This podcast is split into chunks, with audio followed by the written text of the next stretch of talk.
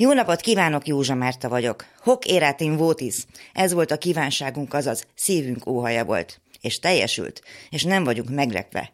Hogy végre legyen nekünk is arisztokráciánk, amelyre büszkék lehetünk, amelynek tagjai olajsejkeket legalábbis már megközelítő módon élhetik helyettünk is az életüket.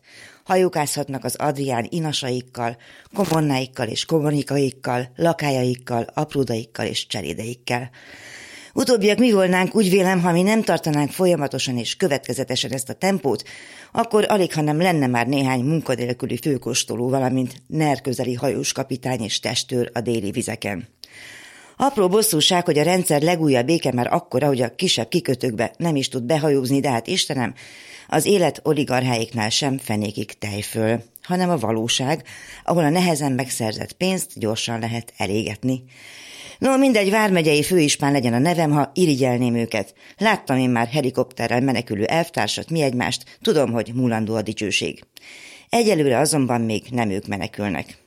Most jöttek ki a friss adatok arról, hogy Magyarország Ukrajna szomszédjaként lakosság arányosan nem hogy a régiós adatoktól, de az uniós átlagtól is messze elmarad. Összesen alig 32 ezeren kaptak ideiglenes védelmet, amivel ezer főre vetítve a második leggyengébb kategóriába került. Miközben jönnek a királyi hírügynökségen a rémisztő jelzőkkel ellátott rendőri adatok, miszerint naponta tízezrek lépik át az ukrán-magyar határt. Az senkinek nem jut eszébe hozzátenni, hogy Záhony, Beregsurány meg a többi határátkelő helyek, ahol bizony naponta tízezrek utaznak oda-vissza, a kilépőket nem vonják le a statisztikákból. A határállomás, ha már van és egyre inkább lesz, és minden esetre nem a szívem csücske, Magam is több száz órát töltöttem már teljesen feleslegesen olyan helyszíneken, ahol kb. az volt az értelme az ellenőrzésnek, hogy szívassanak meg, hogy legyen ahol sorba állni. Elvégre a sorbanállás rendszer azonos ezen a vidéken. Szóval a határátkelő arra való, hogy jöjjenek és menjenek át rajta emberek.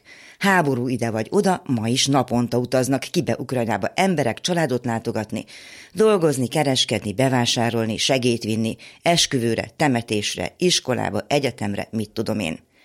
Menekülni ide a legkevésbé, nem sok jóval kecsegtet nekik sem ez az ország de mi, állampolgárok legalább jól vagyunk, szívünk vágya teljesült, pillantásunk elhomályosul, ahogy az Adrián ringatózó jachtok radarképére tapad a szemünk.